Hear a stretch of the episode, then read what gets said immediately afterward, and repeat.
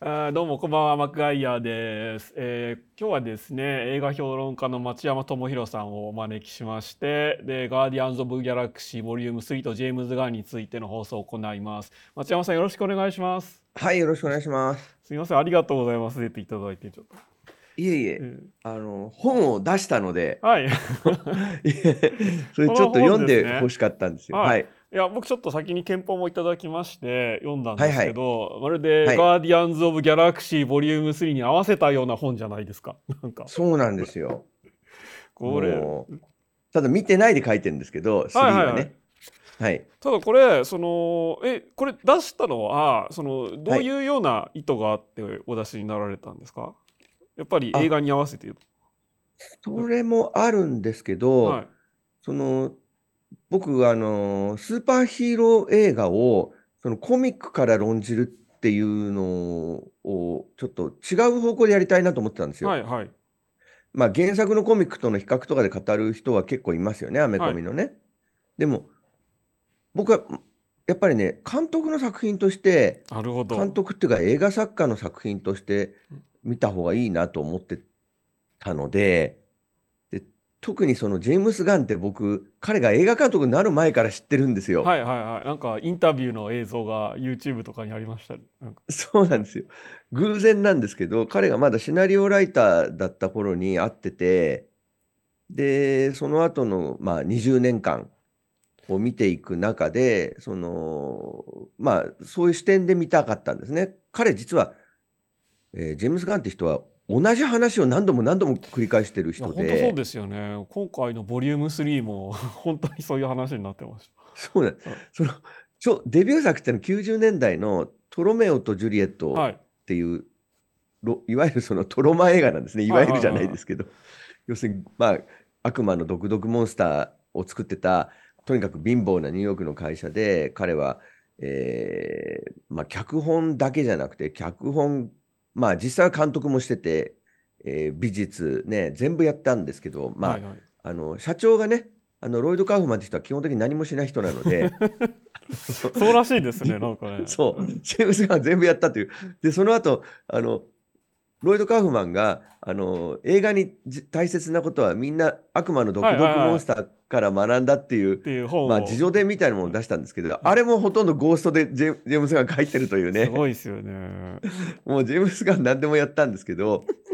で、ところが、今見直すと、そのトロメオとジュリエットの頃からはい話が同じなんですよ、ジェームス・ガンって全部。そうなんですよ。ちょっとびっくりしましたね。なびんっくりかするんですよ。僕ちょっとピ同ースメじーこカとを言っー、はい、ピーはスい。メーカーを見すてり、なくて、こ今は、あ、回のピース番メーカー組見ての、ないい。や今回の番組のために急いで見てきたんですけどあ、も、はいはい。なんか本当にジェームス・ガンの自叙伝みたいな感じになってて、そうなんですよ。ピーいスや、メーカーって、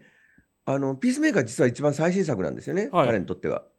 あの、ジェームズ・ガンが実はその、まあ、ガーディアンズ・オブ・ギャラクシーを降ろされた段階です。今回の3のシナリオを書いてて、その後、スーサイド・スクワッドの2の方うん、はい、で、ピースメーカーを作ったんで、ピースメーカーが実は一番彼にとっての最新作になるんですけど、内容的にはね。はい、もう本当に、そうなんあですの、よ。なんというか、一番エッセンス詰まってますよね、あれね。いや、本当ジでェーすね。ムズ・ガンの。なんかね、いや、で最後まあ親父と対決するわけですけど、なんはい か、はいはい。ああ、またまたこれなんだみたいな感じがね。毎回親父と対決するのか、この人と思いますよそうね。なんですよ。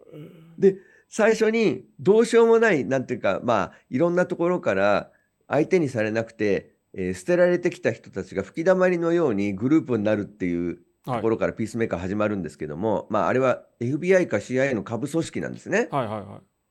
それも、ガーディアンズ・オブ・ギャラクシーと同じそだうし、であスとーうサイド・スクワッドそうそ2うともそ同じだうし、であと宇宙人に頭乗っ取られるっていうのももう何回もやってませんあのなん何回かもやってんですよ。あの、それで、しかもその、えー彼がシナリオライターとして最初に書いたのはトロメオとジュリエはッいトなんですけど、その後に映画がされた最初のシナリオがザ・スペシャルズっていう、こはれい日はい本はい語はタいイトルがひどいんですが、 そうです僕日本語版をちゃんと持ってまするんですけどひどいんですこよのね。時多分スパイダーマン2やってたからかななんかメインスパイダー2っていうのそはうそう、そう、ススパイダーマンへの、なんていうか、まあ、あの、なんていうか、えーまさ、あ土絡め壌、て売ろうみたいなやつですよそねう、えーまあ、い日本のビデオ会社はそうやって売ろうとしたんですけど、実は全然スパイダーマンと関係ないんですね、内容はね。むしろそ、うアベンジャーズとはいはいか、はい。はい。あのーそう、その後、だその頃ね、X メンがまだもう作られてて、あすでに、そうですね。このこの次の年、あ、まあでもちょうど同じぐらいか。同じぐらいなんですよ。だすごく先取りで、はいい、わゆるスーパーヒーローチームものを、えー作ったのがそのザ・スペシャルズなんですね。日本語タイトル何でしたっけこれはです ね、メインインスパイダー2です。メンメイン・イン・スパイダー2ってすごい、そうだからメインブラックと合わせたのかななんか。メインブラックと合わせたんでしょ うね。で、スパイダーマンのスパイダーを入れて、はい。でしかも2ってついてんだけど、そう。一作目がないんですよね、これ。そうなんですよ。でもこれひよどいーくよーく見るとこひこどいにもちっちゃい動物は出てきてるんですよね。そうそう、これメインスパイダーのジャケットってないですかメインスパイダーいの。やいやありますよこれこれ。今出しても今らいのます。はい。であ日本語とのやつひどいんでね。俺全然気づかなくて町山さんの本読むまで気づかなかったんですけどこれ敵あがオジマンディアスだったんですね。 オジマンディアスなんですよ。全然気づかなかったですね。あれびっくりするんですよ。はい一番嫌なやつがオジマンディアスで、オジマンディアス気に入らねえってとこから始まってんですね、彼の映画人生って。そうそうなんですよ。だからねななるほどなと思いましたし。あ、これ画面出ないですかザスペシああ、あの画面はですね、ちょっと後で後で出します。 あ、本当に、はいまあででも、まあ、日本ではほとんど知られてなくて、アメリカでも、はいあのーまあ、誰も見てない映画なんですよ。そうでしょうそのねザ・。スペシャルズ、はいメインスパイダーズっていうのは。ただ、それ見ると、 あのほとんどその後ジェームス・ガンが作ってきた映画と内容が同じなんですいよ。や、本当そうですね。いいのか、これってていう。。ね。で、トロメオとジュリエットが何が同じかっていうと、まはあ、いこれはロミオとジュリエットが元なんですけど、その、ジュリエットの父親が敵なんですよね。はいはいはい。ね。まあ、なんかやっぱり金持ちですよね。そう、大金持ちなんですよ。えうん映画のプロデューサーで、えー大プロデューサーで、あれはだから、要するに、 あの要するにトロ、トロマン映画が貧乏な映画会社だから、はい 敵が大金持ちの映画会社なんですよ ね。そこでロミオとジュリエットの一族同士の対決っていう形にしてるんですよね。きっとしてるんですけど、ロミオは、その、自分の育ての父親が黒人なんですよ。はい。はいね。で、あれもバカで、その、えーああんたのお父さんは本当の父親じゃないよって言われて、えっと驚くんですけど、あの、えーロミオは白人なんで、 なんで知らなかったのかっていう話になるんですけど、本当の父親が実はジュリエットの父親と同じなんですね。そうですね。だねからだだからやっぱ親殺しの話、父親殺しそのう、話最終的には父親親との戦いになるんでですよ。うんこの父親との戦いっていうので、彼の映画人生始まるのに、延々と父親と戦い続けるんですよ、他の映画でそうなんもで。すよね。だからちょこれな、で、もういいじゃんな、殺したんだからっつっても何度も殺すんで すよ。いやーでピースメーカー見てでシーズン2をやるじゃないですか、はいはい。あれもちょっとすごいエンディングになってましたね。じゃあ、まあ、ちょっとその話すごいはエンディング後でしましょうか。で、こそうのですね本ですね、2冊いただきましたんで、1冊プレゼントします。あ、ありがとうございます。はい、で、そう本当だ。にで、ね。あとこの本、その、まあ、一番最初と最後にジェームズ・ガンの話があって、はい、で、シャザムとか、そのはいブラック・移動とかの話もあるんですけど、その町山さんがいろんなとこでなされたスーパーヒーローの、そはい。のまあ評論をまとめたものだと思うんですが僕ちょ,、はいちょっと聞きたいのはエターナルズはやっぱ入れなかったんですか、エターナルズも入れようかなと思ったんですけども、はいあのーちょっとね、全体の趣旨から外れちゃうなと思なるほったど、んはいで、い入れにくかったんですね。僕、本当は実は DC の、DC ユニバースの方もはい結構評論してたんですけども、はいはあまりにも悪口になっちゃうから、やいそうなんです、ね、めたんだけど、はいただ、読んでもらうと、この本を、はいなぜ DC ユニバースが失敗したかが分かるように書そういですてるんでねすよ。ええでシャザムだけは成功したと そうなるほどなるほどそこに重要なことがあって、はいシャザムがなぜ主成功したかっていうと主人公が子供なんですよね。はいはいでいわゆる幼稚な子供っぽい正義っていうものが大人になって戦う話になってるんですけどそれがすごく重要なんだと思ったんですよスなるーほパどーヒーローものっもうて。本当ですねねあのやっぱり正義とか正義の味方って子供的な考え方じゃないですか。はい。ね。で、それは実際の現実にぶつかると、やっぱり通用しないことが多いんですよね。そうなんですで、よね、人間はみんな妥協していくじゃないですか。はい。あの、要するに、まあ、なんていうか、いね、あの、もしじ悪いって分かっててもやらなきゃならないことがあるってことで、妥協していくうちに正義から離れていくじゃないですか、どんどん人は。はいはい。でも、そして大人になるんだっていう考え方があるとすると、スーパーヒーローっていうのは実は子供のままの人たちのことなんだと。そうですね。特にジェームズ・ガンの映画はもうみんな子供がよ 幼稚よ園く子供の心を持った大人がなんかいろいろやる話ですよ ね。てか幼稚な人たち、はい じゃあその時に子供の敵ってのは一体何かっていうと大人なんですよね、はい。しかも金持ちの大人って権金力を持ちの大握人っなた大人ですよね。権力を持った大人、はで大人の論理ってものを、まあ、押し付けてくるわけですね、はいはい。これが世の中なんだと妥協しろとでそれが実はスーパーヒーローものっていうものの本質にあるから子供はみんななるほスどーパーヒーローは好きだし、はいでスーパーヒーローものを信じてると子供っぽいと思われるっていうのはやっぱり社会っていうのは基本的に大人のものでそれに入れない子供たちのなんというか、えーまあ鬱憤に対して力を与えるロックンロールみたいなものがスーパーヒーローものだからだと思うんですよ。なるほど。もう本当そうですね。でしょはい。そうすると DC って要するにバットマンはお金持ちなんですよ。はいはいはバットマンは超お金持ちで、あの、まあ、子供っぽいんですけれども、まあ、あの何でも自由になる人ですよね。い。そうですね。ね。だからそうそこら辺はア彼にイはアンマンとちょっと違いますよね。アヤマンとちょっと違うんですけど、あの、スーパーマンもアヤマンも、まあ、じあスーパーマンバットマンもアヤマンも、まあ、同じ発想から出てるんですけども、あれ、子供の欲望を、まあ、あの、要するに金かお金持ちになったら何でもおもちゃが買えるってんでバットマンになるわけですよね。そうですそうですそうです。ね。だからあれはまあ子供っぽい大人ではあるんですけど、はいあの、あとやっぱりスーパーマンは、やっぱり大人の社会に出てきちゃった子供みたいなものですよね。そうですねはい。ね。で、やっぱりもう、やっぱり子供なんですよ、どっちも。ところがその DC ユニバースでザック・スナイダーがやろうとしたことは逆だったんですよね。まあ結局そうなんですよね。ね。で、彼自身が何度もインタビューで、そのスーパーマンに対して、その、まあ十字架を背負わせようとしたとか言ったりするんですよ、インタはビいュなーんでね。かいまあ人殺しの十字架だったりそう。まあそそういう話になってたななんかあのザック・スナイダー版ジャスティスリーグは最後そういう終わり方になってましたもんね。そうなんですよ。スーパーマンを、まあ、なんていうか、まあ、純粋無垢な正義じゃないものとして描きたいってうんうん言ってて、どんどんお客さんを切り捨ててっちゃったんですよ。ねえまあただザック版のジャスティスリーグは僕すごく好きでなんかこのまま見たかったなと思ったんですけど、でもジェームズ・ガンの映画とはもう全然違いますよね。違うんですよう。んあのね、やっぱり成功したスーパーヒーローものって、やっぱりそこで大人の世界っていうものと決定的に対立するところから始まるんで、アイアンマンなんかそうですけど、はいアイアンマンってスーパーマンと非常に、あ、バットマンと非常によく似た人で、そう設金定は持ちでね、はいね、政治的に右派なんですよね。そうなんですよ。 ね。で、まあ、武器商人で、で、まあ、最初の段階でやっぱり父殺しみたいなとこから始まるんですよ、第1話はね。そうでしたね。うんでも、その後も右派的な体質うん、体制的な体質ってものは結構持ってるんですよ、ロバート・ダウニー・ジュニアのキャラクターって。で、あの、やっぱりシビル・ウォーの時には、やっぱり体制側につくんですよね。だからあれですよね。その軍産複合体のまあそう擬人化っていうか、そのそうそうそうそう象。徴っていうか、もうま軍さ隊しくアメリカ体そのものが、はいあの、 アイアンマンになってるから。アイアンマンですよね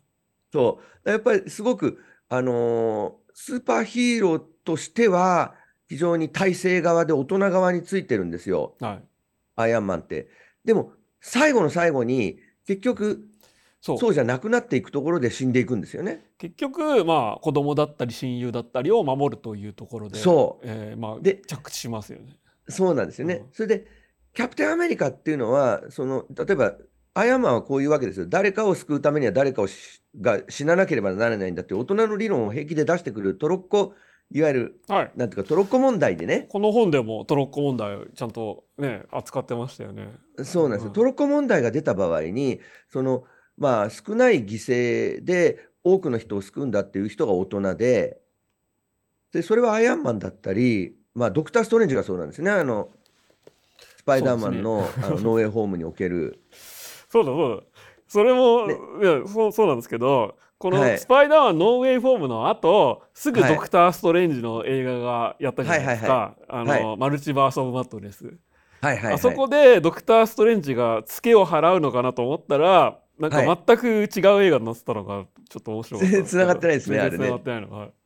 あの、同時進行したからとも、あの、スアイアンマン3がつながってないのと同じで、し 進行上の問題とかああるとそう思なうんんでですしけょうど、ね。アイアンマンだってあれ実際ははいやめてるんですね、本当はスアイアンマン3でスリね。ーはそうですねでもで、 つながってなかったりするんだけど、そっかあんまり進行の問題だったんですね。うんそう、ただ、まあ、あの辺もお面白いなと思って、あの、マーベルの、あの、スーパーヒーローって、その、家庭を持とうとするときはスーパーヒーローやめなきゃなんないんですよね。はい。両立しないよって言ってるんですよ ね、はっきりと。 そうですね。あれも面白いなと。まあちょっとそこら辺がね今後どうなるのかっていうのもねあるんですけど、ファンタスティック4が出てくるじゃないですか。そうなんです、夫婦なんですよ。ちょっとわかんないそこら辺はまあジェームズ・ガンがこのマーベルを抜けて変わるのか、もしくはファンタスティック4も子供を産んだら終わりになるのかみたいいなや、話フになる。ァンタスティック4には答えがある種、ある種出ていてあ、そうなんですか。それはザ・スペシャルズなんですよ。そームズガンうなんですか。これジェこれームズですか。ザ・スペシャルズはいは、ファンタスティック4が基礎になってるんですよ。確かにまあなんかイインビジブルガールじゃないけどなんとかガールが奥さんでしょそうそう、インディストラクティブガールっていうのが出てきて、それの旦那がストロボっていう、はいえースーパーヒーローで、そはれい夫婦でスーパーヒーローチームをやってるって話なんで、ザ・スペシャルズは。はいはいはいで、まあ夫婦だからいろんな問題あるわけですよ。でもなんか「ファンタスティック・フォー」って完全にセレブのチームだったじゃないですかそのはい原はいはい作コミックでは、じゃあこんな貧乏な 貧乏な 貧乏な家族のチームになるんですか、うんジェジェームス・ガンは金持ちの一家で描けると思いますいやいやジェームズ・ガンは描けないんでまあでもそうか MCU だとそうなるのかなだから多分、ジェームズ・ガンがやる、ジェームズ・ガンが、まあ、指揮するわけですね、これ今後ね。あはいの、いや彼ただ CEO だから。そうそう「ファンタスティック・フォー」はマーベルですよだからあ、そうかそうかそ。うそうだからマーベ DC の方はル、マーベルで珍しいんだよね。で、マーベルだから、ファンタスティック4って、はいあの、金持ちになってからはやってないじゃないですか。やってないしもう映画化はもう全部失敗してるんでてるでしょ一体どうなるのかっていうのがちょっだなぜ失敗するかっていうのもよくわかるよとわね。かりますね確かに、うんよくわかるんですよ、ま。マーベルはヒーローになろうとする普通の人たちの物語だけでやってるから、はうまくいくんだけど、ね、そこそうも大きいと思いますい、よ。そう今コメントであったんですけどそのピはいクサーの「ミスター・インクレディブルズが」はい実はその一番成功した「ファンタスティック4」なんじゃないかっていうのもあ、りもまうすよね全くその通りですよね。あれも、スーパーヒーローやめたとこから始まるんだよね始。まそうなんですよね そうそうそうそうああれだっ確かにてあのスーパーヒーローやめるうんぬんって話はまた別のウォッチメンから持ってきてるし、はいはいすごくスーパーヒーローものの、まあ、確かマにそうですねーベルと DC 両方足したみたいな内容になってますよね。あうんじゃあちょっとそれでですねジェームズ・ガンの、えーギャラガーディアムズ・ギャラクシーの話を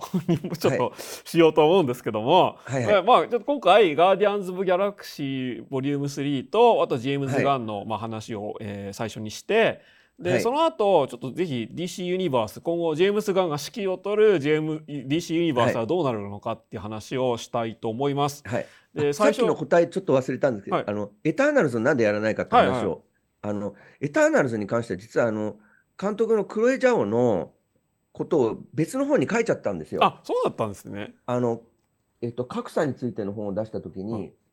えっと、そっかそっか。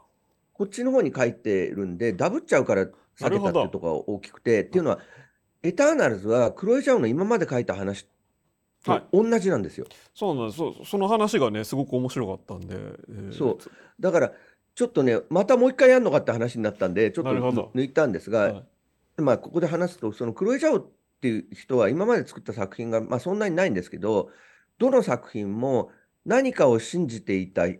て生きてきた人が、その信じていたもの自体が、えーを失ったり、自分自身がその信じていたものから切り離されるっていう話ばっかり書いてて、はい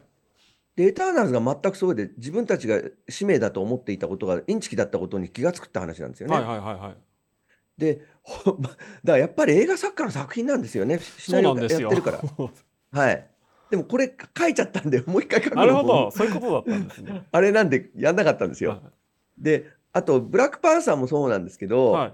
ブラックパンサーも実はずっとそのあの監督がね、えー他の、まあ、フルーツベル駅とか、はいそういった全然脈絡の違う作品でやっていったことと同じことをブラックパンサーやっててで、ままあそれも実はあのーすでに書いてたんですけあ どはいそっちは黒人映画の文脈で語りたかったんで、はいはいちょっとここから外したんですよ。なるほどはい、ただすごく言えるのはそのこあの今回の本でもあのあのシャンチーっていうね、えーマーベルの映画やってるんですけどあの監督あの日系人のねはい監督なダんニですけエどル・デスティン・クレッ トダニエはル・いデスクレットってあのあの人が今まで作った映画全部あのシャンチーと話同じなんです よ。まあみんなそうですよね。なん かうそういう方が、まあそういうふうにしないといい映画が、まあスーパーヒーロー映画でもいい映画できないっていうことだと思いますね。と思いますうん。ただ、個人的な理由があって、クロエちゃんは多分その信じていたものは全部嘘だったってことに気が付くっていうのは、彼彼女自身が中国で育ったからだと思はういはいはい。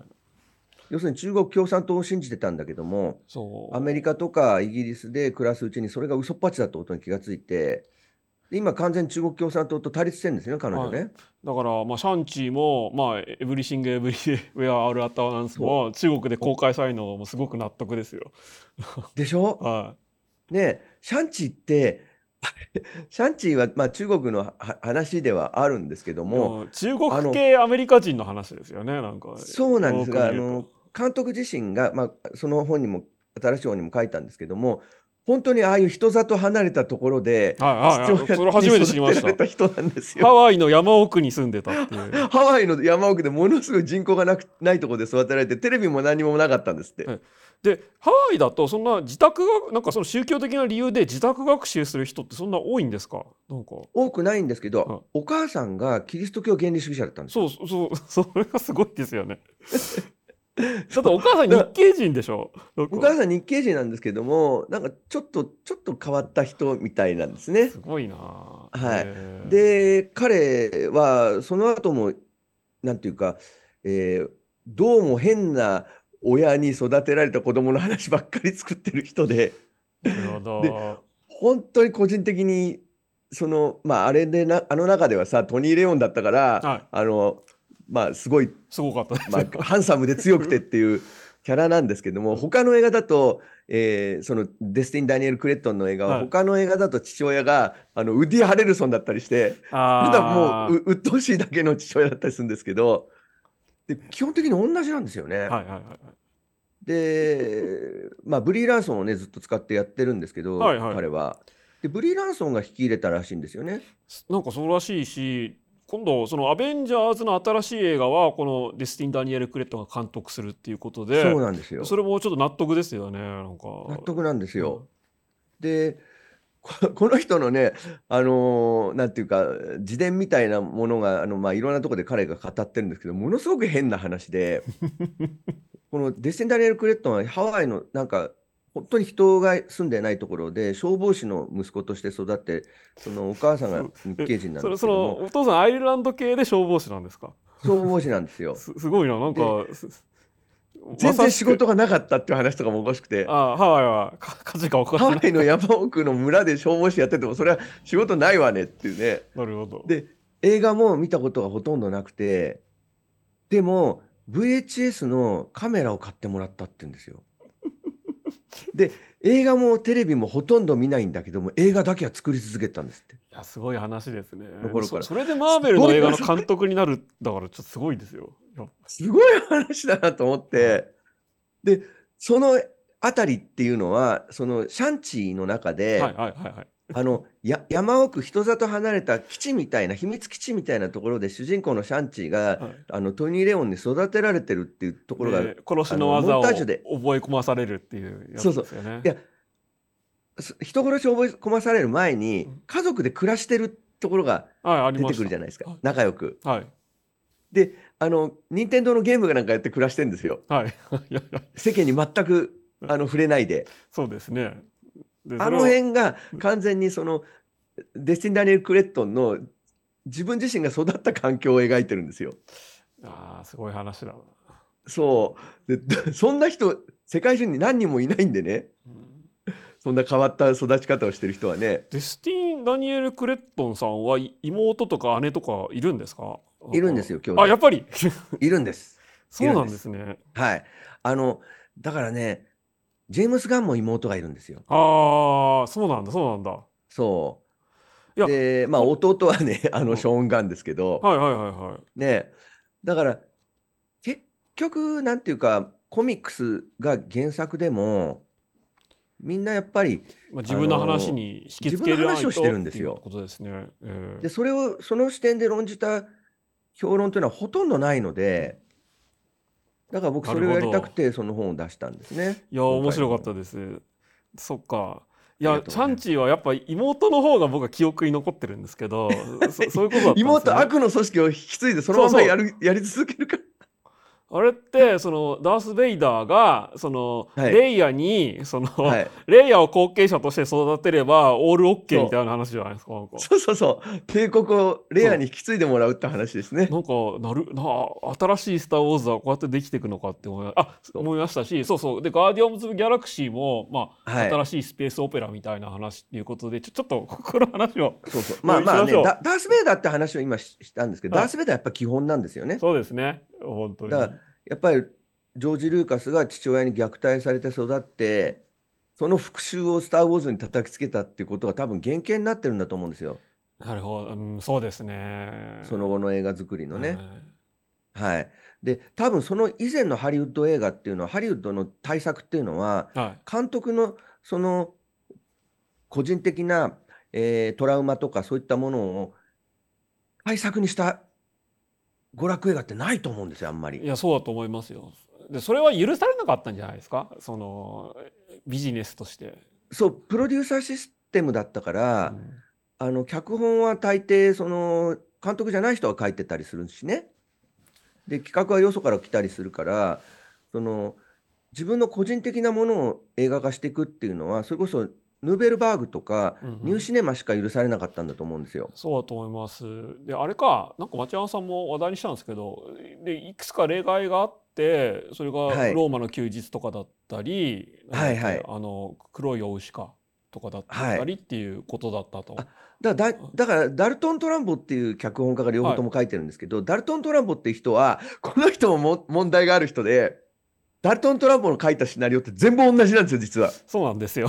傑作って言われてて天才だって言われてるけど はいよく見ると毎回同じ話やってんじゃんっていうそうんうですよね、はいそうでスパルタカス見てすげえと思うんだけどパピオン見ると同じ話じゃんっ ていう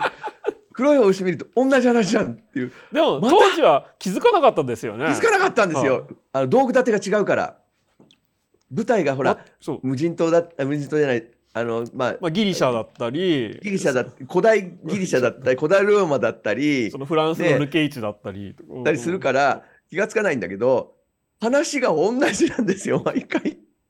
だからそなんのでっていうぐらい同じあれだなよねプの。ロデューサーの目を逃れてその個人的にやったのが、まあ、対策としてヒットしただけでであえてその自分のそのあれやこれを詰めて作ろうっていうわけではなかったっていうことですよね。なんか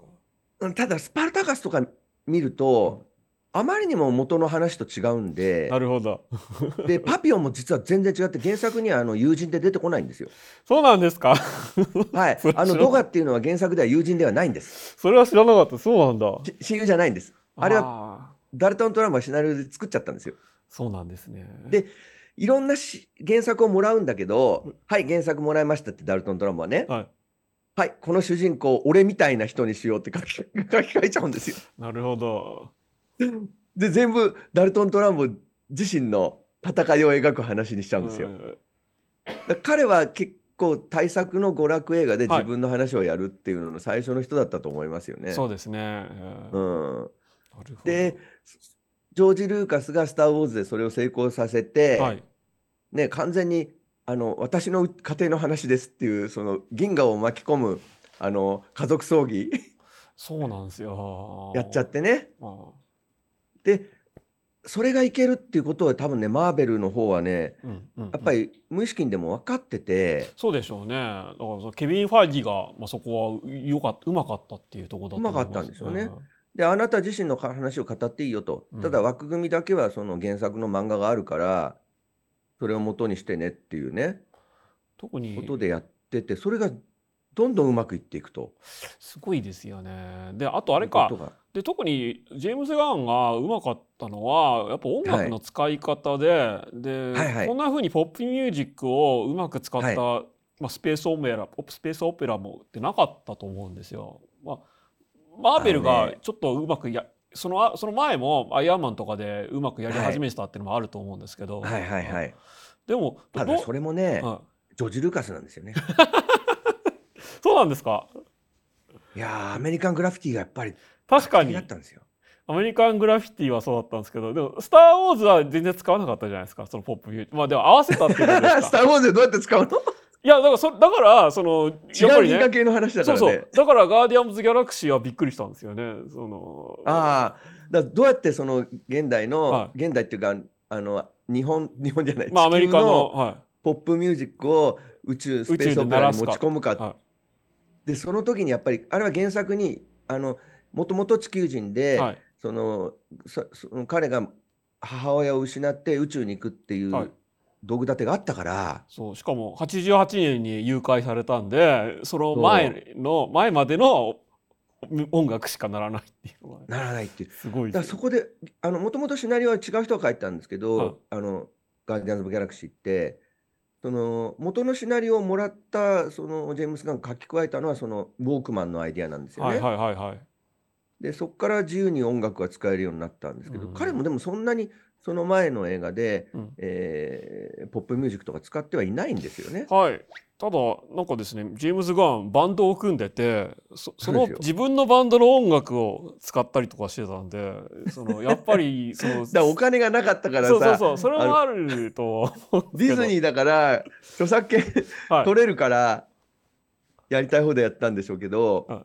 そうですでよもねやっぱり元祖はアメリカングラフィティなんですよね。なるほど、そうだったんですねそあれはやっぱり画期的だったと思いますよ。まあ、な一番元祖はもちろんイージーライダーではあるんですけども、そのポップミュージックを使うっていう点ではね。ただ、うんイージーライダーは今見ると、いや、本当に音楽はいいんですけど、別にシーンごとに音楽が合ってるかって言えば別にそそうでもないじゃないですか、なんか。そうでもないですね。うんそうでもないですね。それとあと音楽が鳴ってる間にストーリーが進行しないんですよ、イーそジうーなライんダでーっすてよね。完全にミュージックビデオになっちゃってる、はいそのシーン。ね。でもストーリーと合った展開をやったのはその前の卒業だったと思うんですよね。ああ、なるほど。卒業が多分いわゆるおポップミュージックを映画に使う、えーまあそれずっとさ辿っていくとケネス・アンガーの「スコピオ・ライジング」が最初になるんですけど、はいはいはい。でもまあまああれは映画映画まあ映画か。まあねうんでもそれをに見て影響されたマーティン・スコセッシが、はい。あのやりで始めるんですけどでも商業映画でそれを大成功させたのはやっぱアメリカン・グラフィティだったんです よなね。るほど。そういう歴史でが。アメリカン・グラフィティは確か映画自体の売り上げよりもサントラの売り上げの方が大きかったんで すよ大ヒットしたんであのサントラが。なるほど。まさしくコンピレーーション版っていうのはあの頃あんまりなかったんですよ。そうでしょうね。うんそうであれでコンピレーションでひうん昔のオールディーズのヒット曲とかをまとめて出すみたいなことになってったんでだからジョージ・ルーカスって人はその「スター・ウォーズ」自体も映画の興行成績よりもはい。ああののフラングッズの売り上げの方が多いっていそうマーケことですよね。マーチャンダイジングの方が大きかったんですけど本当にそういう点では天才だったと思いますけどね。そっかじゃあジェームズ・ガンのこの「ガーディアンズ・ギャラクシーは」 その「スター・ウォーズ」と「アメリカン・グラフィティ」は合わせたっていうことだったんですね、合わせた感じがしますよ。すごいな、えーそれと父父親父親が にね対するね憎しみをうん俺ねやっぱりちょっとジェームス・ガンのやつ作品を全部一気に見ると多分、あのまあねマッガイアさんも見て思ったと思うんですけど、こんなに何度も父親殺さなくてもいいのにと思いますよね。でこのね「ガーディアンズ・ギャラクシー」でさえ、まあ、1でアサノスがいて2ではエゴがいて、はでい、 3では、まあ、ロケットの父親であるハイエボリューショナリーがいるっていう形で、なねおなんかこれは3回同じ話をやってやってるんでですそよの間にチームがまとまっていくっていう感じですよね。なんかそうしかもそのあのガモーラとネビュラのその育ての父親もサノスだから、はい、もう要するにいわゆる悪い父親そうなんみですんよなダース・ベイダーなんですよいやーすごい話だ。すごい話ですよねあこんなに何回も自分の作品で何回も何回も父親を殺していくっていう人はうん大変でしょー 大変ですね。そうねであれかでそう今回ロケットの話で,、はいでただ今回見てちょっと面白かったのはその、はジいェームズ・ガンってそんなにど小動物が好きなんだっていうのがあっ好てきなんですねで町山さんもなんかツイートされてましたけどその、はい WE3 ってアメコミがあるんですよね。はいはいはでいこれはその実験動物たちが人間に改造されて兵器になるところを逃げ出すっていう、はいまあ、ちょっと仮面ライダーっぽい話なんですけどはいはいでも主人公がその動物3匹で,、はいで機械化された動物たちがもうボロボロになりながら逃げ出すって話を今回ロケットと仲間たちで、その、まあ回想シーンで「ゴッドファーザーパート2」形式みたいな感じでやってるんですけど、はいちょはいちょっとこれがねそのなんかちょっとトロマの頃を思い出すっていう かちょっと封印してたであろうそのバッドテイストが全開でもすごのくす良ごかっいたですかわいそうで見てらんないんだよねはあのーまあそのロケットがなんか脳を改造されいてはい喋れるようになるんだけど、その痛いよーって言うんですよね。そうなんですよ。痛いよーってその傷口を。もうねねでもあれですよね。マクガイアさんはそのね医学関係とかはにい。詳しいからわかると思うんですけどどれだどれだけ実験やってますよ。 動物実験をやらないとならないのかっていうか、はものすごい数で動物実験やってますよね。い。やってます人ね。類 はね今。だからまあねそうしないとまあワクチンであったりそのそのまあ抗がん剤であったりみたいなのが作れないからなんですけど、ね。そうまあそれも非常に人間に近い猿とかを使ってますからね。そうですね。ね、あと、まあ、あの今脳の実験を実はすごくしててあの、まあ、バイオテクノロジーだけじゃなくていろんなところででネズミの脳を改造しまくって機械つなげまくってんですよね今現在ね。そうなんですよ。ねまあまあそれは昔からやられてたんですけ ど。昔からやれてるんですけどあれですよそのまあネズミの脳の扱った実験はすごくいろいろやるんですけど、昆虫にこう電極をつないで動かすみたいのはあんまり言われないみたいな、そのちょちょっとねその温度差があるんですよねそ の昆 なんで虫を昆使虫はダっメたなの実験とネズミを使った実験とですごい温度差があったりとかしてなそうなんだかちょちょっと戸惑ったりもするんですけど今回はねその、はいじゃああのウォーピックたちはぶっ殺されてもいいのかとかね思ったりしましたけど、ね。まあ、あれもかわいそうな人たちなんだよね。そう本当はウォーピックってあの、うんライダーがプロトタイプみたいな感じじゃないですかその腕がその機械になってて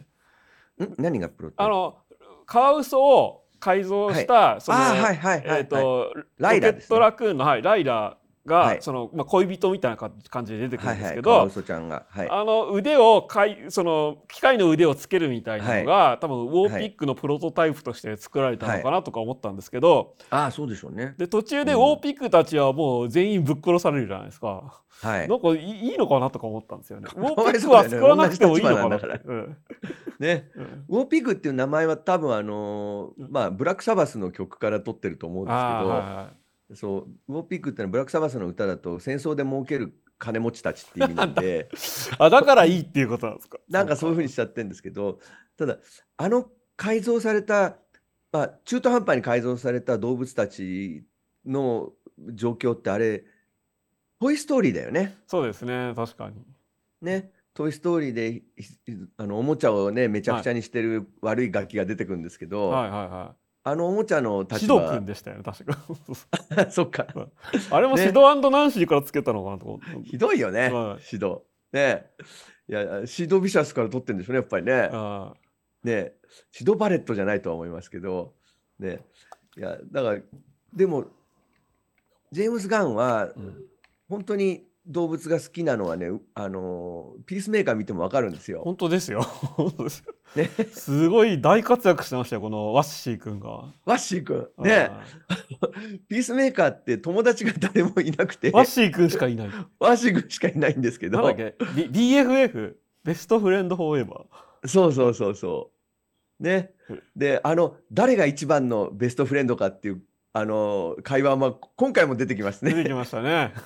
毎回やってんのかっていう、ジェームスガン、あの、他のシリーズで使った会話を別のシリーズで使うから、どっちがどっちだか分かんなくなるんでそすうけなんでどす。よ ね。はいそう。だあの、ピースメーカーが、その、あの、まあ、ワッシー君っていうね、ワシを、はいまあ、アメリカの象徴なんですけど、はいはい白はいはい頭ワシっていうのは、すごく可愛がってるんだけど、あの、途中で、その、まあ、黒人の女性で、その、レズビアンの、えーまあ、ネタバレになっちゃうから言わない方がいいのかな。あの、まあ、あの DC ユニバースではスーサイドスクワッドの元締めをやってるビオラ・はいはいデイビスがいるんですけど、はい、アマンダ・ウォーラー役の人。アマンダ・ウォーラーってな、いそいつがすごい一番悪いやつなんですけど、あのあれもあれもすごくねコンドリーザ・ライスっていう実在の黒人政治家をモデルにしててすごく、まあ、確かにそうかも。そそうあかれコンもドリーザ・ライスですよ完全になんか原作だと若い頃のアマンダ・ウォーラー若いアマンダ・ウォーラーを主役にしたコミックとかあるんですけどはい確かにあれはコンドリー・サライス、コンドリーザ・ライスなんですよ、完全に。 ね、で彼女のあんまり出来が良くない娘っていうのが出てきて、はいはいそれがそのまああのバタフライ計画っていうそのまあ CIA の多分おそらくは CIA か FBI の下部組織の一番どうでもいい部署にはい回されると、そこでピースメーカーと組まされるんですね、はい彼女が。でピースメーカーはもうその仲間からも人殺しの右翼野郎って言われ ててすごい嫌われてて。はいでバカで右翼の人殺しって言われてんだけどでも彼は本当はいいところがあるはずだって気づくのはそのワッシーをすごい可愛がってるところを見るんですよね。ええはいはいで動物を可愛がる人に絶対悪い人はいないはずだっていうそうなんですジよェームス・ガンの確信みたいなものがピースメーカーで描かれててあとあれかなあとなんか80年代90年代のバントの話とかでなんか仲良くなりますよね、なんかああそうそうそうあのオタクのオおタじさクんの、とねそうそうそうそうオタクのおじさんのバンド話で盛り上がるとかねハノイ・ロックスの話をししてああその盛り上がるんですけどハノイ・ロックスって北欧のバンドだからその結構マニアしか知らないんですよ。はい。いやーもうピースメーカーもすごかったなだってもうみんな CD とか持ってないはずなのにそ の CD アルバムをちょちょっとこれもいただきっつって嬉しそうに持って帰るシーンとかあるじゃないですかなんかねちょっとねもうおじさんおじさんなんだなって思いましたよ。だから聴いてる曲がみんなおじさんの曲だからそうそうあれだ途中でね彼がピアノを弾くシーンがあって、はいはいはい、ねあれがねモトリクルーなんですよあーそうだったそう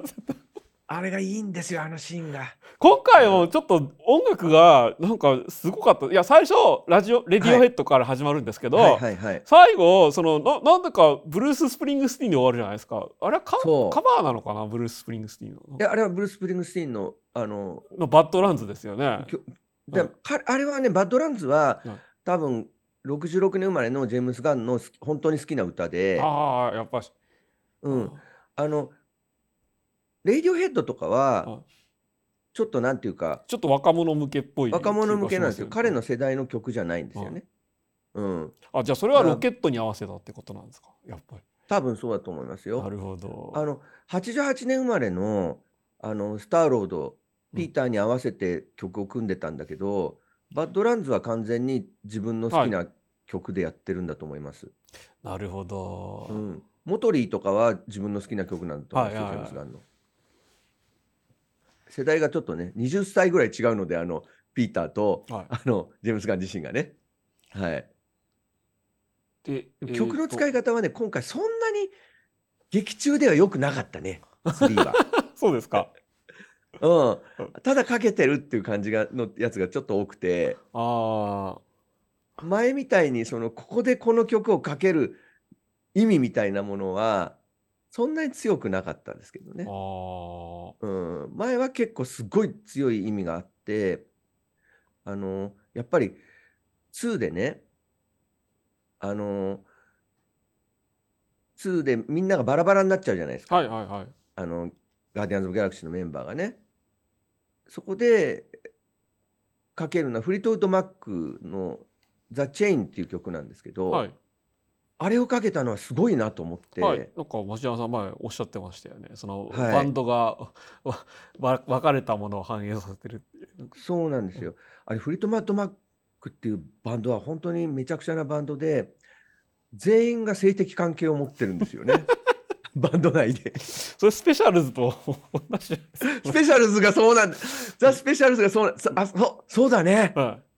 そう。そのだからさっチームきも内ザ・セッスクペスシでャルズはフはいァンタスティック4が元になってるって言ったんですけいやいど、やいやと、いやまあ、いまあ、そのい、まあ、悪意のあるパロディーですよ。 なんか悪意のあるパロディで、 ちょっとあの要するにまあリーダーが、ね、あの伸びるますはいあのビール。日本でいうゴームズなんですけど、はい、あのでその奥さんがあのミスターあミセスインビジブルはいだけどまあミセスなんだっけインインディストからイインディストリクラブルかラクタブルっていう名前になってるんだけど、その2人があんまり仲が良くなくて、はいはいはあのスペシャルズではで奥さん浮気しちゃうんですよねい。はい浮気したことがわ分かって、はいまあそのスペシャルズっていう超人グループはバラバラになっちゃうんですけども、あのみんな行き場が他にないから 結局翌朝集まってくるんですよねあれねそうなんですよ。他に行こうとするんだけど行けなくてで行き場がない俺たちはもう一緒にやるしかないんだっていう感じになってるんですけどねいやもうあれは本当良かった。まあでも同じことやってんだよな。同じこピとをースメーカーガーディアンズ・オブ・ギャラクシー2でやってるからあのもう2って言いましたよねリミックスっ ていうのもはうい本当はいはいわ分かりにくくなるから2でやっててそれその時にかかるのがふあのフリートウッドマックの「ザ・チェインズ」なんですけどあれはそのフリートウッドマックのバンドメンバーが全部その性的な関係を持った上で全部別れちゃうんですよ。すごあいのすごいですよね。学生みたいですよね。 でもねレコーディングの時に「ルーモア」っていうアルバムのレコーディングの時に全員で合宿するんですよそのものすごい険悪な状況で。はいね、でその、まあ、スティービー・ニックスっていうリードボーカルの人はリンジー・バッキンガムっていうそのギギタリストとずっと同棲してたのに別れてで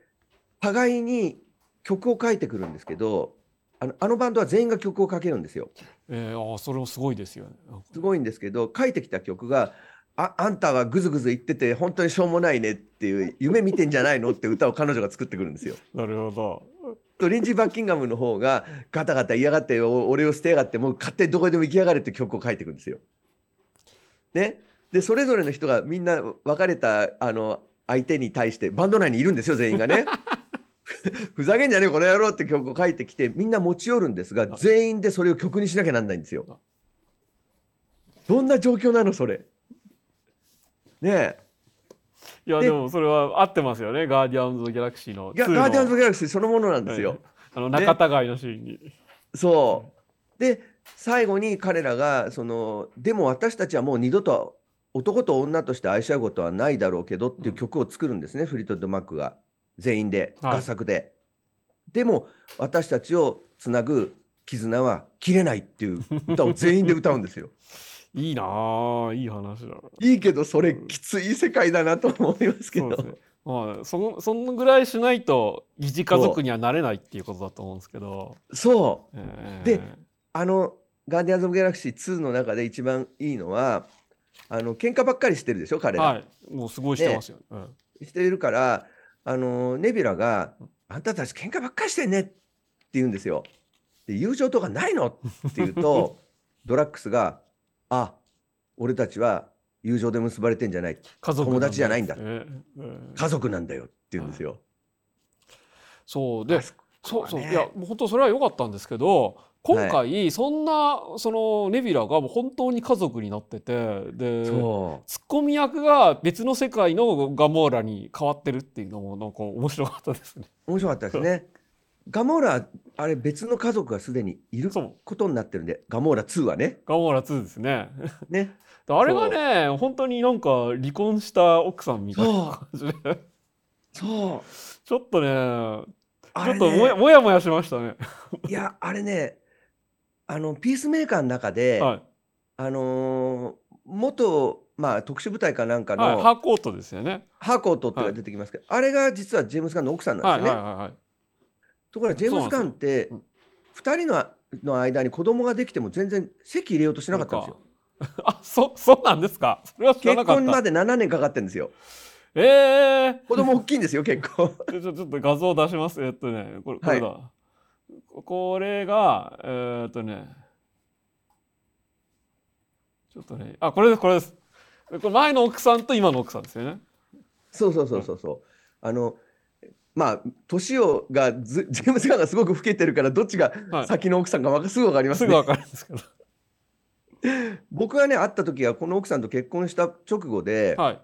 あの、スクービー・ドゥのシナリオが当たったんで、そのお金でハリウッドに家買ったよっては言いっはてたい。時ジェナ・フィッシャーですよね。はいで、彼女は実は映画作家で、あのーまあ、映画撮るんですけど、そはいのはい時に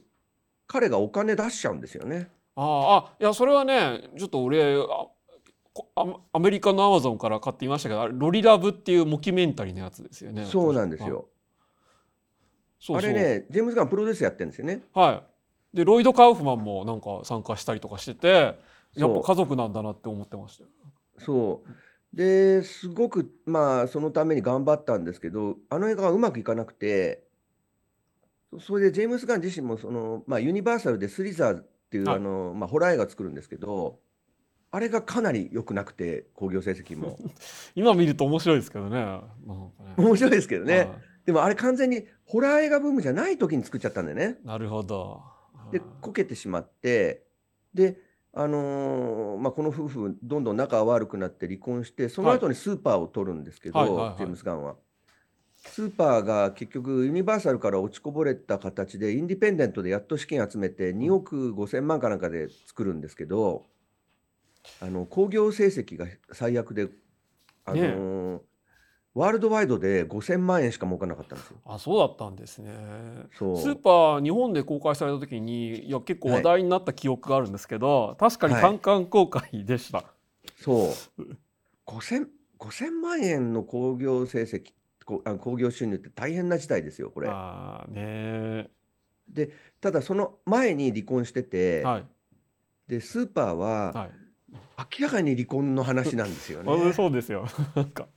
奥さんがその自分じゃない男に行っちゃって、でおかしくなるって話ですよね。そうなんですよ。で、おそらく、まあ、そういうことがあったんだと思うんですけうどん、えー本人もインタビューで、その、まあ、奥さんとの関係が反映されてるとは言ってるんですけど、で、奥さんを取り戻した後もスーパーの主人公は、結局奥さんまた出てっちゃってはい、他に家族を作るんですよね。そうですね。ええで、それを見守ってくっていう話になってて、主人公が。で、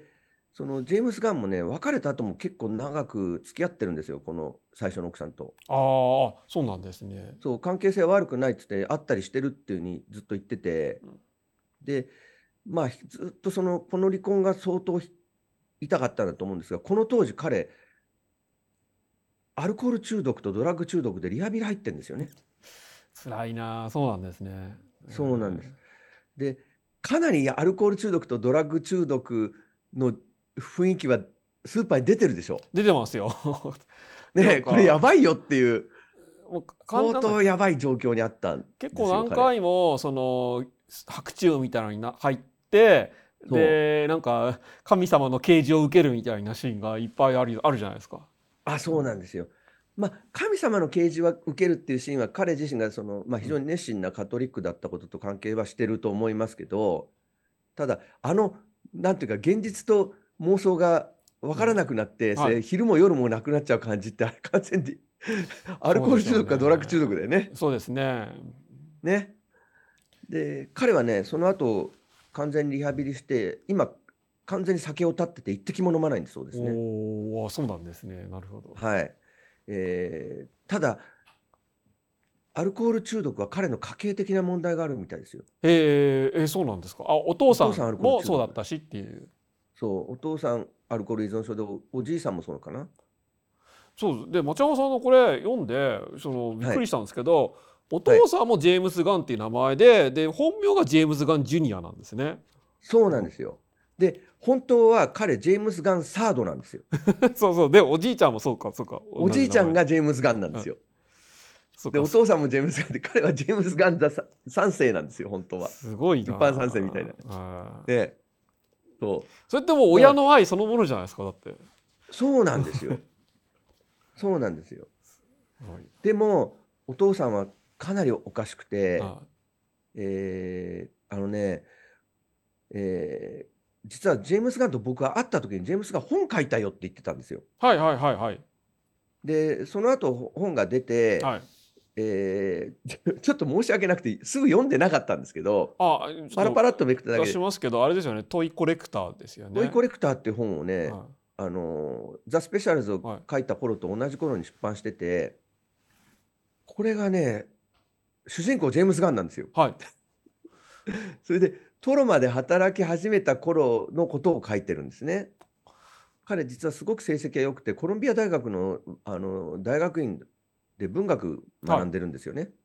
それってあれですよねそのそれまでミズーリにいて、はい、でコロンビア大学に行くためにこう家を出たっていうことですよね。そうなんですはいよ。でまあコロンビア大学ってまあ超一流ですから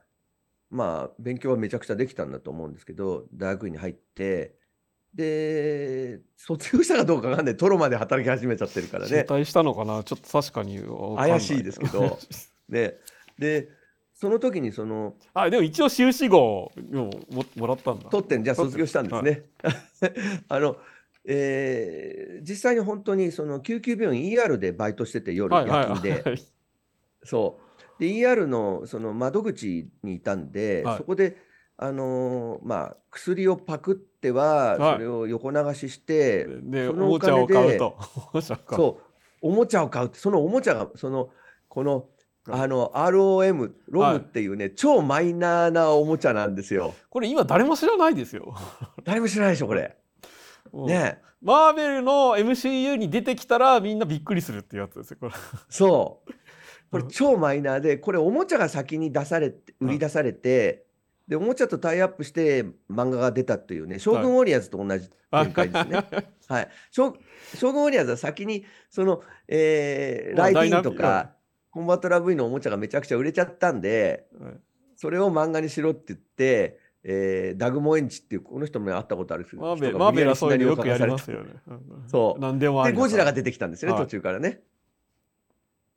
で、まあ、それと同じおもちゃとのた関係で作られたあのキャラクターなんですけどもこれがジェームズ・ガンはすごい好きでえーなんで好きだったんだろう。 子供の頃に買ってもらったかららしいんですよ。ああいい話だなそっかそうお父さんにそう子供の頃にいい思い出があまりない中でこのロム ROM はあ大事なもので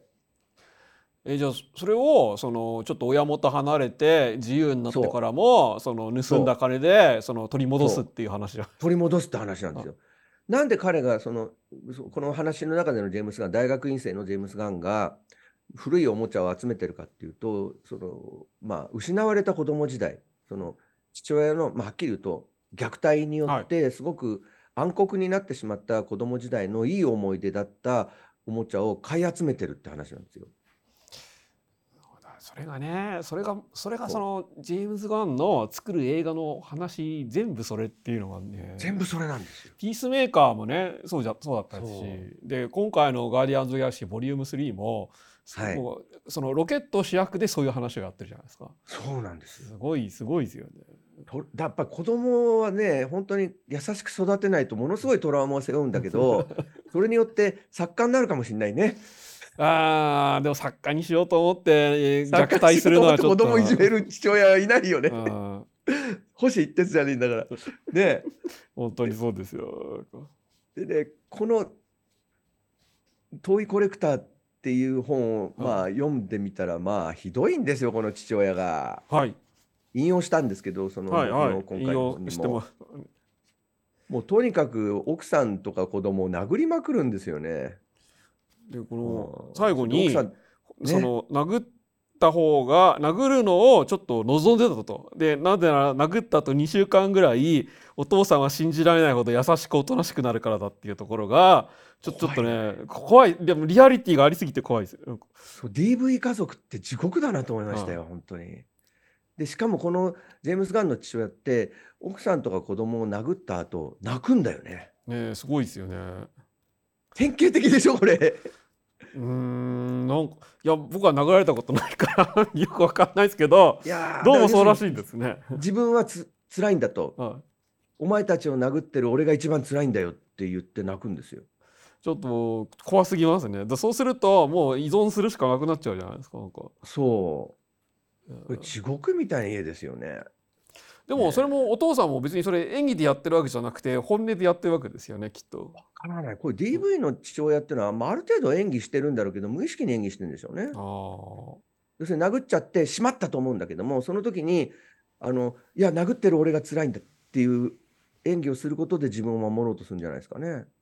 なるほど。うんその町山さんの本の中でその、はいこのお父さんにはもういいいい面も悪い面もあって、はいそれがまあガーディアンズ・オブ・ギャラクシーで言うとそのまあえー、とエゴとかサノスとかと、あとはまあはい育ての親であるヨンドゥに分かれたっていう解釈があったんですけど、はいなんか俺実はヨンドゥってもしかしてロイド・カウフマンとかなのかなって思ったりもしたんですよ ね。それもあるよね。はいいい父親ですよ。いいよよくないよ。ロイあのあでもヨンドゥの感じによく近いのはそうそううん金儲けろ金儲けろっつって金くれないとこですね。そうそうそうだしなんかこう割とね自分のとこから物を盗んだらなんかそう俺を超えたなにやりみたいなところがなんかそこロはイねド・カウフマンっぽいなと思ってうん。ロイド・カウフマンっぽいですね。うん、でもすごくケチなところがうん。はい。ロイド・カウフマンだね。そうですそうですそうですなんかちょちょっとねそれは思ったんですよね。ね、だってトロメオとジュニエット撮った時のギャラがななんかただみたいなもんな んですよ1万円とか2万円とかそんなもんなんだよね。そうそそうであ俺はそれはその20年前のインタビューでそれ聞いてますけう。ど、はい。その時にただ全然恨んでないのねそうなんですトイド・カウフマンよ。のこ とだってロイド・カウフマン必ず自分の映画に出してるじゃないですか。今回も出てましたよ。ねうんねだからやっぱり好きなんでしょうねねえ。あだからヨンドゥはロイド・カウフマンだねだだなって思ったんですけど、ですね、まあ、た確かにでもケチケチな親父そうそうでも DV する父親はいい面と悪い面あいい顔も見せるっていうのは、まあ、なるほどなって思ったんですよあのね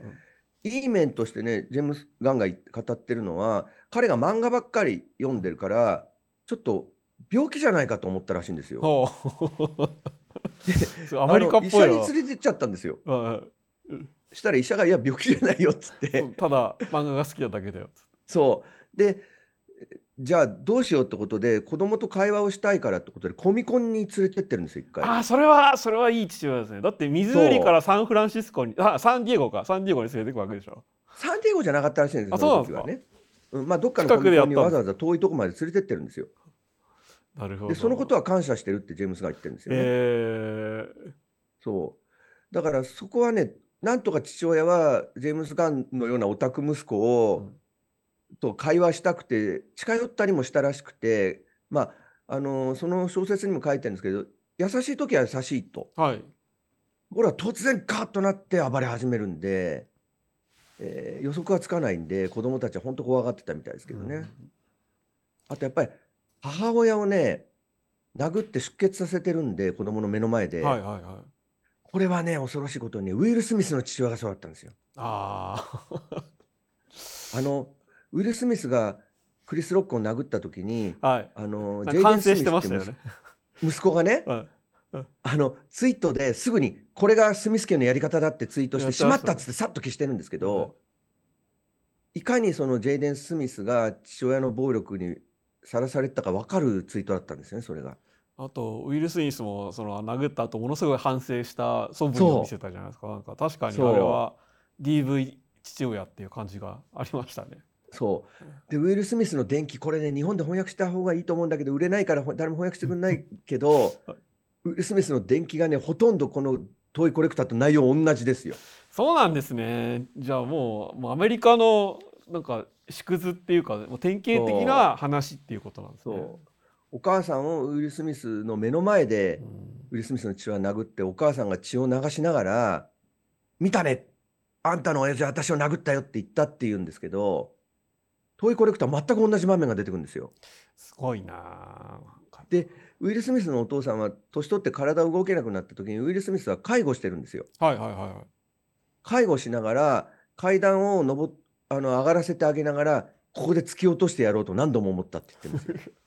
いやウィルスミス怖いなあなるほどでそそれはクリス・ロックを殴る前に出した本なんですよ。 えじゃあちょっとよちょっと予言みたいになって予る言なんですすよ。私はその暴力によって支配されたと父親によってかっていうのとみんなの前でものすごく明るく振る舞って楽しい話しかしないコメディアンになったのは自分を守るためだったって言ってるんですよ。いやーこ怖いですね。学校ではすごく同型をやってみんなを楽しませるのうは、ん家庭の辛いことをみんなに悟られないようにするためだったしまああれかそのラッ自分自身をやパっぱー、りラ守ッるパためーにね兼そのタレントってことですよね。そうそうそうそう。ん。最初でラッパーとしてデビューしたから。ラッパーとしてデビューした時も暴力について一切ラップしないってことを彼が宣言したことがあっておうおそれはその暴力とかに対するすごい彼の恐怖があったんでう、おうはいはまあ、父親が家で暴れてるわけですからい。ね、はい、父親軍人ですよちちなみにウィル・スミス の空軍の人だったんですよ。そうなんですか。じゃああのインディペンデンスデーとかは割となんかすややりたくてやったっていうかなんかインディペンデンスで出た時に彼が空軍のパイロットやった時に、はいあの俺は親父が空軍だからって言ってえばってたんですけど実それ覚えてなかった空軍の親父に殴られてた人なんでそうそなんだ。へえ。うねだからもうみんな大変だなと思いますけどやっぱりトラウマはねあのすごく偉大なコメディアンとか偉大な映画監督になるかもしれないけどやっぱりそのトラウマは40過ぎても50過ぎても引きずるんでやっぱり子供いじめちゃダメですよ絶対。本当ですね。ねえだって治らないんだもん大金持ちになってもああ消えないんだもんその傷は。すごいなあ。ねだってジェームズ・ガンなんてだってねえあれだけ成功したにもかかわらずお父さんが憎いって話をはい。ま作り続けてんだけどどれだけ憎いんだっていうあさ憎くて愛してもいるってやつですよね。愛してもいるんですよこのこれですよピースメーカーのエンディングはすごかったな。なんかこのピースメーカーもう泣けてしょうがなかったですよ見てて。いやだってこれってシーズン2でもう常にお父さんのまあまあこれネタバレしていいのかな ネタネタバレじゃないですけど、常にお父さんが横から語りかけてくるっていう話になるじゃないですかシーズン2作るとしたら、そのハムレットじゃないですけど、ねえ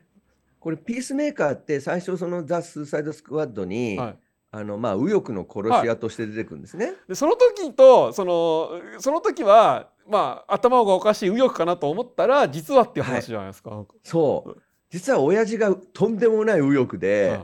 てか右翼の活動家なんですよねえ KKK みたいな。すごいですよことをだやっっててる刑務所に入ったらなんかすごい逆祭り上げられるっていう 白人至上主義者なんですよね。はアいメリカの刑務所って本当に白人至上主義者のネットワークがあるんですけど、本当にああるんそでれすね。のリーダーなんですよ、お父さんが。笑っていうことじゃないですすか。ごかったな。で最後部下で完全に KKK みたいな服その覆面かぶったやつらが部下で出てくるじゃないですか。そう。完全に KKK のた、ただの KKK の人なんですけど、おただの父さんたは。だの KKK ちなみに演じてるのは、なんと、ターミネーター2の、はあの、いねえ、ね、いや太りましたね。 なんかね。撮っちゃってね。はい。あのちょっとね、うわっと思いましたけど、はでそのこの本当は心優しいんです人なんですねピースメーカーっいて、はいはいはい。タイトル最初「ピースメーカー」って出てきて人殺すからなんであんたピースメーカーなんだって言われて、うん俺は自分の心の平和を守りたいんだって言言って人殺してるやつでクズ野郎かと思ったんですけど実は本当にピースを求めてる心優しき少年だったんですね彼はちょっね。とこのドラマを見るともうもうピースメーカーのことがかわいそうでかわいそうでもう仕方ないですよだって完全にねその独身のその 独身中年の寂しい暮らしをしてるじゃないですかそう友達がトレーワラッーシハーウス君で一し人でかいないし暮らしてて友達はワッシーしかいないしでまあなんか一応自分のことを好きなビジランテっていうのはいるんだけどそいつ頭おかしいしみたいな感じ頭おかしい右翼なんですよ、うんまた それがどうしようもない。ね、いやーすですごい話だっまあ尊敬してんですねねえ彼はビジランテっていうあのまあなんていうかネトウヨみたいなのがねたネトウヨサイドキックみたいな感じサイドキックみたいなうん非常に迷惑なのがね、うん、でも彼そものまあそんなに悪いやつじゃなかったことはだんだん分かってくるんだけどそう人殺しだからねだしなんかねちょっと落ち込むとそのネトウヨサイドキックのビジランテがお前のために家電製品用意しといたから山で一緒に打とうみたいなこと 言われてそうそうあれは本当にやってたんだって、はいはいはいそう思いますよなんか俺もアメリカに住んだ時にうちの親父が砂漠で嬉しそうに銃撃ってましたもんなんかジェームス・ガンのあの兄弟で、そのまあね、水売りってど田舎ですからね、はい。森の中で銃撃ったりしてそたうんですね。湖だと砂漠じゃなくて森になるんですね。森ですけど ね。はい。で、まあ、この父親が、その、ピースメーカーと、その兄弟、まあ、あれは兄貴なのかなそうですね。ね。兄貴あ、それもすえーごをかったな。喧嘩させるんですよ。はい。殴り合いしろって言って。で、まあ、それも似たようなことをややらされてたみたいなんですけそうど、らしいジェでーすムズ・ガねン。自身がね、あの、ショーン・ガンとかと。 はね。ただ、それサノスだよね。い。ねえ、サノスのなネビュラと ガモーラに対する扱いですよね。そう。だからそれは本当の話だったんだと思っそう、ネビュラとガモーラはをい喧嘩させるじゃないですて。か。はい。そ れで、負けた方の、あの、体の、ね、器官を機械に変えていくってはいひどい親なんですけど、サノスっでて。もそれと全く同じことをピースメーカーでもやってててんでそれがですピよースメーカーのトラウマになってるっていう。トラウマになってるんですよ。そう。毎回同じ話だぞ、ジェームスがっていう ね。あーすごいなあとにかく父親から与えられたトラウマを癒すために書き話を書き続けてるはい。だけなんだよね、ひたすら。これすごいなと思いますよ。でも、あのー僕、ツイートをしたんですけど、あのーブルース・スプリングスティンが、はい。それについて言ってる言葉をちょっと他の人からの、えーツイートから見つけてちょっとリツイートしたんですけど、アーティストと職人の違いは、アーティストは同じ話を何度も作り続けるんだうと。ん。で同じテーマの歌を歌い続けるんだということを、まあ、ブルース・スプリングスティンが言ったといなるほうどのをなるをを、えーポール・シュレーダーが引用し ててポール・シュレーダーの映画って全部話が同じなんですよそうですね。舞台設定が違うだけなんですよはい切り取り方が違うだけで基本的には同じ話で孤独な男がどんどんどんどんその追い詰められて自分をまあ追い詰めていって原作があってもそうですもんね。そう原作あってもそういう話にしちゃうんですけど、うん全部タクシードライバーと話同じなんですね。そうでもねそれでいいんだと思ったって言うんですよポール・シュレーダーが。なるほど。そうアーティストだから職人じゃないからっていうねだからジェームス・ガンっていうのはだからアーティストなんですよ。そうですね。えねそのトリフォーとかそそういった人たちとフェリーニとかと同じ人なんだと思うんですよ僕。ーいやそんな人が MCU だったり DC でもう対策を作ってもうめちゃめちゃ稼ぐってのはすごいですよ。なんかそうただ僕は思うのははみんな気づいてきただろうそろそろって思うんですよ。いや、すいやどうなんですかね。だって今回の「ガーディアンズ・オブ・ギャラクシー」ボリューム3ってもう完全に集大成ですけど、はい一見でも違う話にしてるじゃないですか。でも、まあ、はいでもなんかやっぱ同じ話って言えば同じ話なのかな。なんか同じいやそこがね うまいとこだと思うんですけど、一見違う話に側だけ見せかけるじゃないですか。なんか側だけねうん側だけね、でもよく考えるとネビュラと、はそのロックのあごめんなさいネネビュラとロケットの、い、はい、あのー境遇ってほとんど変わらないんです変わんよないです変わんない。いやそれもピなーんスメーカかーとピースメーカーとネビュラそとうそう。あのーロケットってほとんど同じものですよそうそうだからそこがねうまいんですよねいやなんかね今回ちょっとすごくうまいなと思ったのははい今回ネビラとロケットがめちゃめちゃ仲良しになってるじゃないですか。ねそうでそれはそのえー自分では監督してないその、はいガーディアンズ・オブ・ギャラクシーボリューム2の後その、はいインフィニティ・ウォーとエンドゲームでその、はいネビラとガモーラが2人だけ残されたじゃないですか他の人はみんはいはいはない消えたのに、はいその5年間で多分ものすごく仲良くなったっていうことにしてると、なんかうんでそれっ2て人でともも性格性格も同じだしそうですね、うん境遇も同じなんでそう改造されたのもそうだし形がアラグマか人間かの違いしかないんだよねあの2人ってそうだからだから仲良くならざるを得ないんです けどなざるを得ないですよ同じものなんだもんほとんどでもそれをこの MCU っていう枠組みで自然にやってるっていうのがなんか本当にうまいんだなって思いましたね。まあそれはケビン・フィギーがかなりコントロールをしてデビン・ファイギーがうまいいのか。だって同時進行してるから出来上がったもの互いに見れないかったりするんでそうですね。えやっぱりここのところでつながってるからここでそういう話に持ってきてねみたいなことは口頭でややるしかないですよねえほそうとんでどすよね。ね。見れないですもんね。ねでシナリオの一部だけ見せてうんここのところでこうなってからそれを引き継いでねとか言ってるんだと思うんですよ。だそれはあのコントロールがうまいんだと思いますよ。そうでです出来上がよったものは見て見れないもんね、どう考えてもね、時間的に。そうで今回ガモーラがロケットに改造されててで、ね、なんか銃左手に銃とかついてるんですけどなんか明らかにあれはアイアンマン のアーマーを参考にして改造したみたいな感じになっててなんかすごくねうまいんだなと思いましたね。ねうんだからロケットとガあのあの、まあ、ガモラ、ガモラもそうだけども、あのイライラした感じっていはう、いロケットもガモラもネビュラもすごくイライラしてるそう人なんですけど、あのジェームス・ガンってコメディを作ってて、それで、まあ、俺があったインタビューとか見ても分かるんですけど、本当ににこやかな感じなんですけども、でも内面は違うってすごく怒りをことですね。え内面は違うってことですよね。そのインタビューしてる時内面は違うんはいですね。っていうのは、やっぱりツイートで、非常に攻撃的なツイートをずっとしてたしてましたね。それええ問題になって、えーまあ、ネトウヨにそれをね、はなんていうか、あの拡散されて、い、非で常に悪質ななんうん、えージョークをね、はい、やってて、で、それで、まあ、ディズニーから、追い出されまガしーディたね。アンズ・オブ・一ギャ回ラクシーを外されちゃうんですよね、はい3をねこ。れですね。そうそうそはい、でも、彼自身、アル中だったりしましたし、う。はい。で映画の中見ると、暴力シーンがやっぱりすごいでしょすごいですね。まあ MCU に入る前まではものすごくすごくて、でそう MCU でちょっと抑えられたのが意外だったんですけど。ねええでもスーパーとかすごい暴力シーンだし、うんどあれもだからポール・シュレーダーの影響があるんだよね。えそうでしょうね。 そうでうんそうでしょうね。実はタクシードライバー的なひ部分を秘めてる人ですよね演はい出見るとわかるけど。はいで、えーまあ、非常に暴力的な内面をがあってそれがロケットとかネビュラとかガモーラの苛立ちに出てるらしくてで何度もその追悼で事件があった後もずっと自分はものすごく苛立ってたとかロケットは俺だって言ってるんですよ。あとなんかまあ町山さんの方にも書いてありましたけど、はい、これ離婚直後だったんですね。このツイートを、えーしてる時はそうなんですよ。ねえ。そちうなんょっでとすそれは知らよなかったな。なるほどと。そう離婚直だからと後にかとくあスーと、パーの、うんその前に離婚してるんで、はい。その時のツイート荒れてんですよすごく。そうですね。2010年なんでそうですね。えそうそれでその時ドラッグと酒もやってんですよかなり。ーはい。だか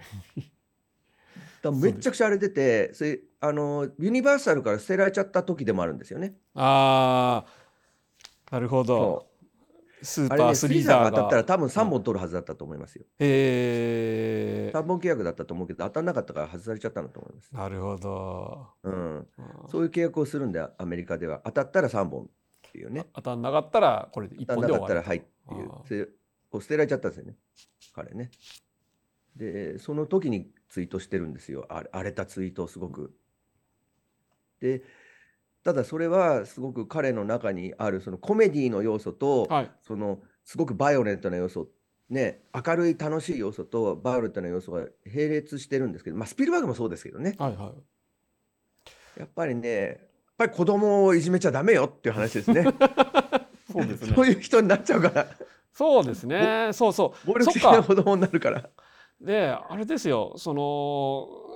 ススーサイドスクワットもそうでしたしそう。そのボリューム3もそうなんですけど最後はいまあ小動物と子供を救うじゃないですか、はいはい。それはやっぱじゃあ自分を救うっていう話なんですね。自分を救うって話でしょうね。あなるほどうん。だからすごく思うのは、ドクドクモンスターは彼が作ったわけじゃないですけど、はい、ドクドクモンスターって実はすごく、あのー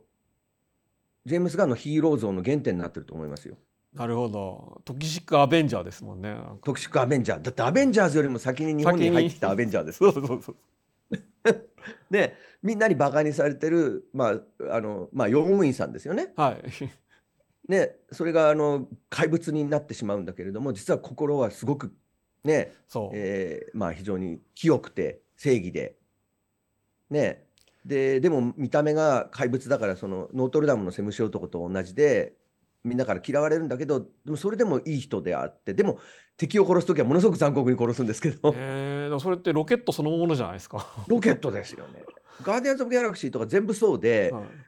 全部多分ねあのトキシック・アベンジャーが原点にあるんだろうなと思いますけそうど。なんでそうですよだから今回ほら、はいあの あのハイエボリューショナリーが自分の基地にしてるピラミッドが出てくるじゃないですか、はいはい絶は対ねあの最下層にその毒毒モンスターがいると思うんですけど、 い。いやそうですよね。ええかね。あ、でも、独特モンスターみたいなの出てきますよ。出てきましたであ出てきましたそうあしかもあれ出て自きた分じゃないで声やってたんだそそううなんかあのデブっぽいやつですよねデブっぽい肉の塊みたいなやつ肉の塊でぐじゅぐじゅしたやつが出てきて、でそうだった最初見た目が気持ち悪いからちょっとあのマンティスが引くんですけど、はでもあこの子はかわいそうな子なんだって言って優しく「はいこっちよ」っていうそうそういうシーンがあるじゃないですかいあああれれ独特モンスターだよねそうですよ だからちゃんといたんだそっかいたんですねしかもあれはそうジェームス・ガン自身が声を当ててるっていう声をやってんですそうよああれは彼の自己イメージなんですよねえそうでしょうねねえ確かに、だから多分ねすごくロイド・カウフマンと出会ったのは偶然だと思いますけど 独特モンスターが映画の映画について必要なことは全て独特モンスターから、トロマで学学んだっていうんだとんそのトロマの本ジェームス・ガンが実際書いてますけども書いてましたね 書いてますけどあれがやっぱりそのタイトル通り本当にそうなんですよ。そうですねこれこれですよね本当に悪魔の毒毒モンスターから学んだんですよ彼は。このこの本ですよねなんかこの本この本の翻訳が読みたいな、ねねえこれ一応ジェームス・ガンしょちょっとことになってますね一応形では。一応でも「アンドジェームズ・ガン」で下にちっちゃく名前がついてるだけどなってますけどね。はい。えー、まあ本当に何もかもやっぱトロマで学んだんでやっぱ4ドゥなんだねロイはド・いカウフマンはね。 そうそう思ったんですよねケチでね。特に2を見た時ははいね。すごいなと思って。 今で回もは映画作りってやっぱり師匠ってのは本当に大事だなと思いますね、こういうの聞くと。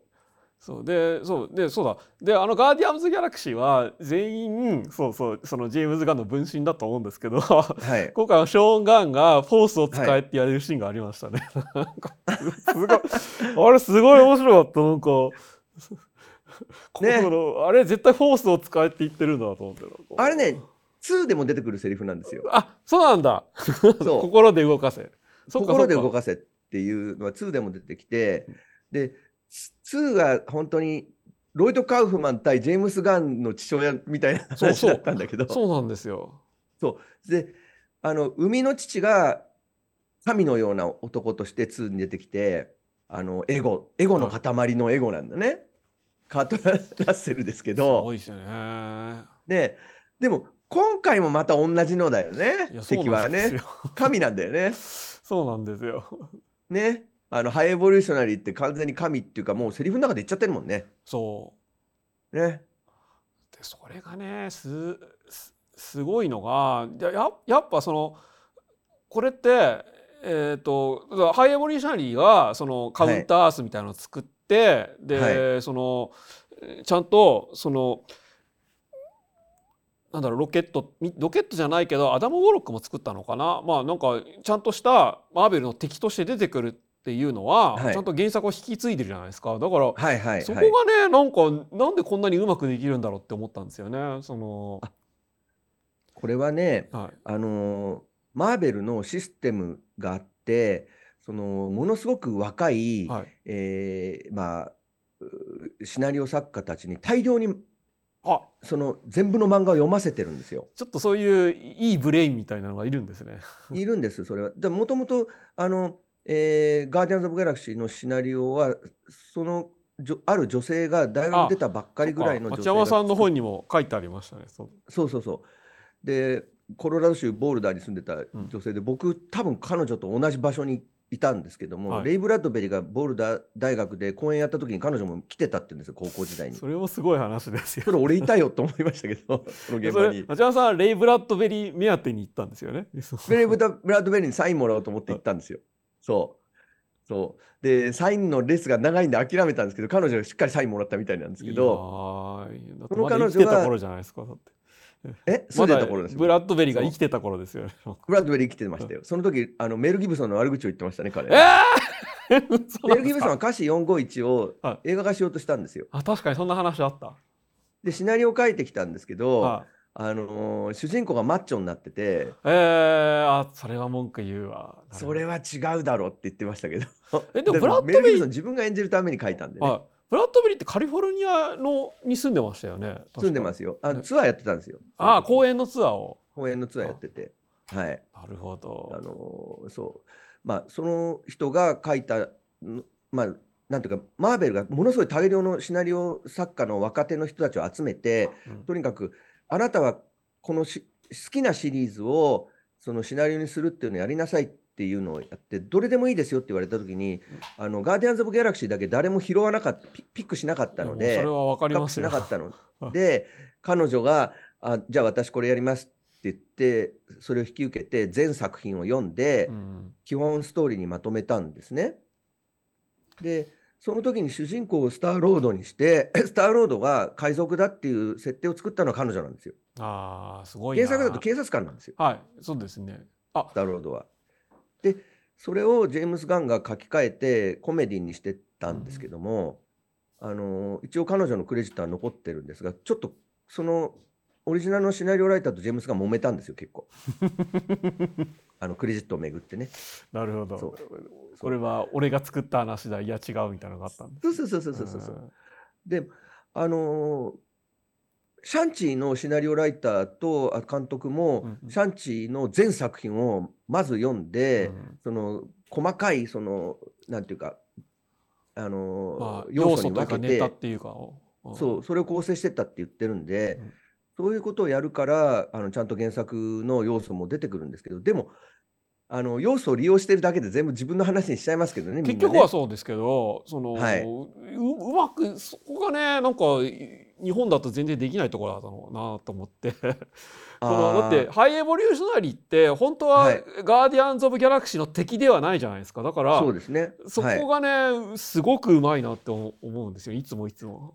あそれができるのはやっぱりマーベルで作ってるからですよ。日本ででできないのは、うんやっぱりその作品の映画化権しか取れないから、なるほどなるほどマーベルはだってマーベル全部どっか拾ってきてもいいんだもそうん。ですね。うんそうだからももともと全然関係ないシリーズからうん出てくるっていうのは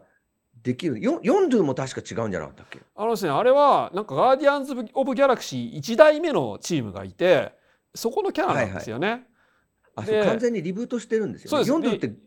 うん元の話だと完全に先、アメリカ先住民なんですそうよでね。すそうです。で今回あのまあ2からもなんですけどスタローンが出てきた、きて出てきたじゃないですか。はいであれがその1代目のチームで,、はいでリブートして2代目としてで、1代目のそのリーダーがなんか、あえーっと「お前たちはガーディアンズ・オブ・ギャラクシーだ」っていうふうに名前をこう継承するみたいな漫画として始まったんですよ。でもやっぱり誰も知らなくてで誰映も知らない画で跳ねたんですよね。誰も知らないんですよね。そう。でもこれ誰も知らないものだからジェームス・ガンってその頃キャリア的にはどん底にいたんですね、はいショーン・ガンも言ってるんですけど食えないぐらいの状況になってたと2人でそうだってもうびっくりですよジェジェームズ・ガンがその MC に参加するっていうだけでちょっと、はいし正気ですかっていう感じだった、ですよ一ね番最初は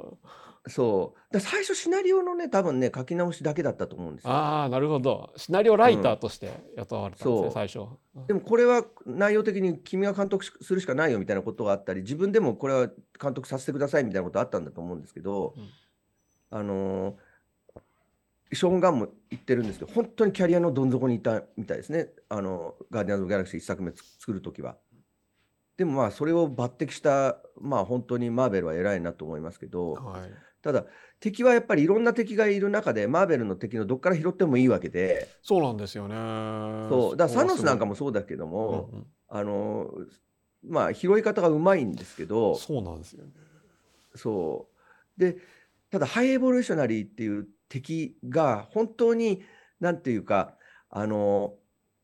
神を演じようとするはい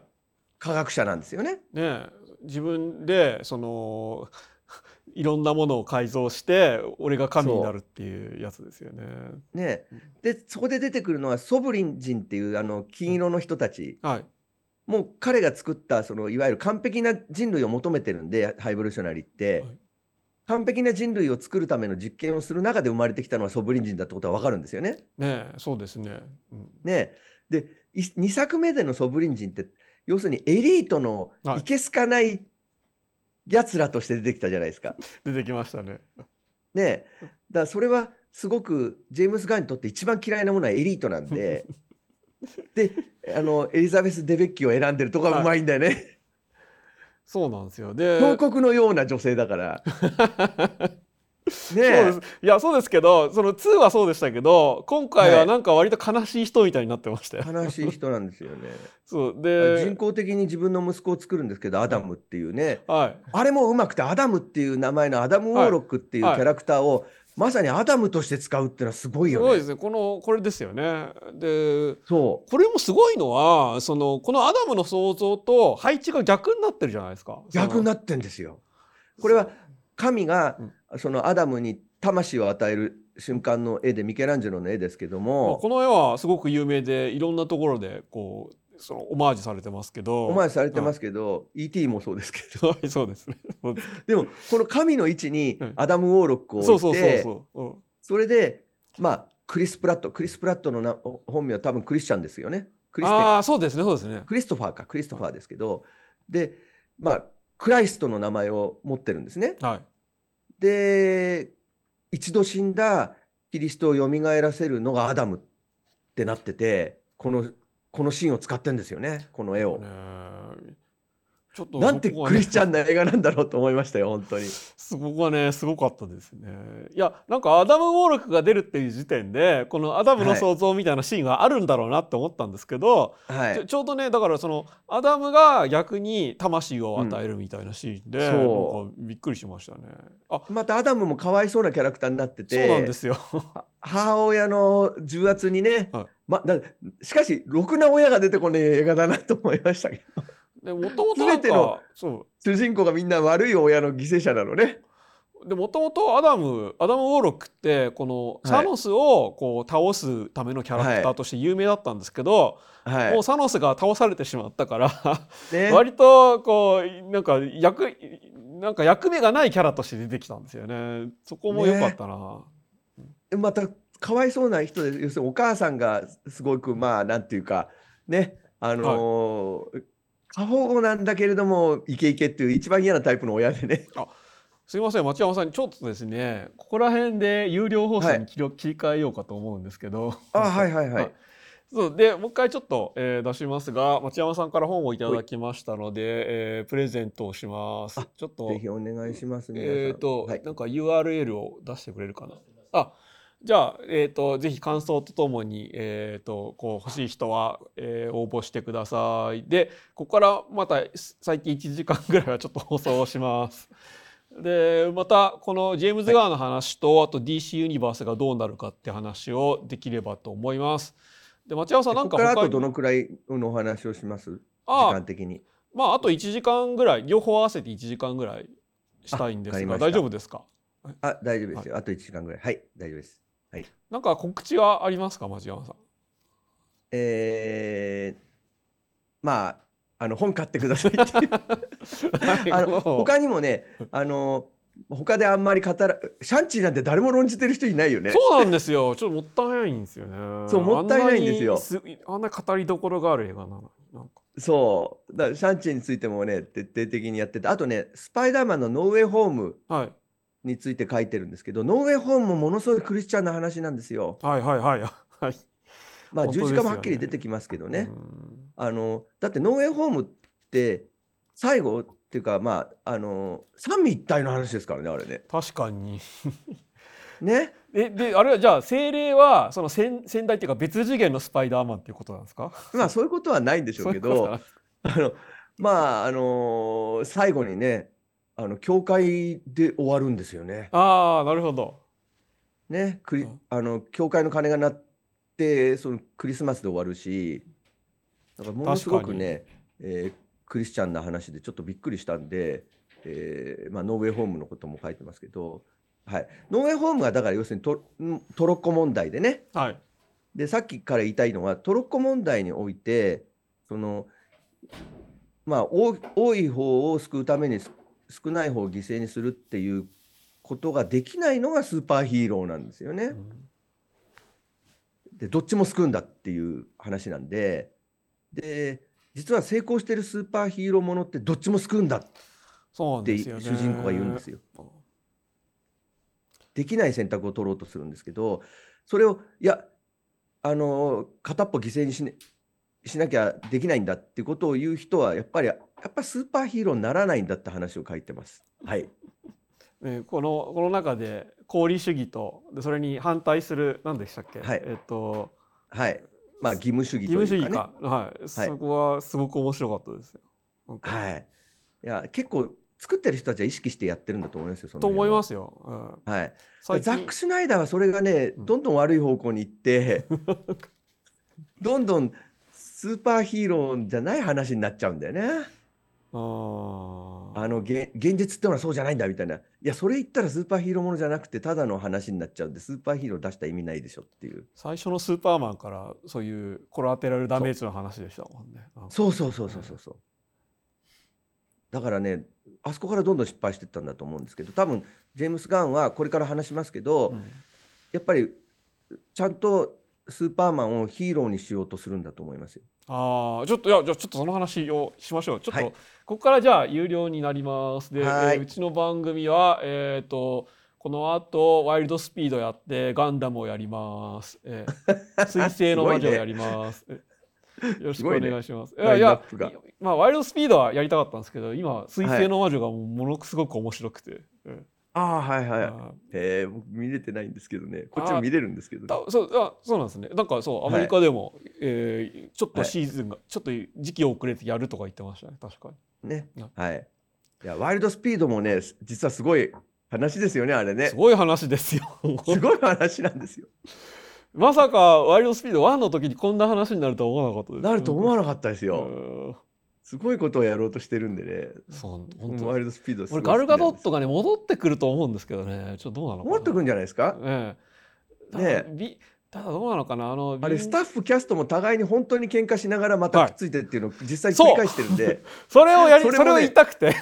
そうドラマの中でもそうだしだから裏でもそうなんで最終作の一番いいところでロック様が来ると思うんですよね。なんかどうなのかななんか最後はみんな仲良くなって終わるような気がして、そうだね、ってそうあとピースメーカーも出てますしそうだそうそうそうだなんですそうよそうなんですでよピースメーカーもまたいい人になっちゃうんだよね絶対そうですセラ君がね もうだからそやっぱりそこにいいとこがあるんだろうなと思うんですよねこういう話のはいいやーもうそうじゃあそんなわけで、ここから有料になります。えーはーぜひぜひ皆さんよろしくお願いします。はいはいよろしくお願いします、読んでねはいはい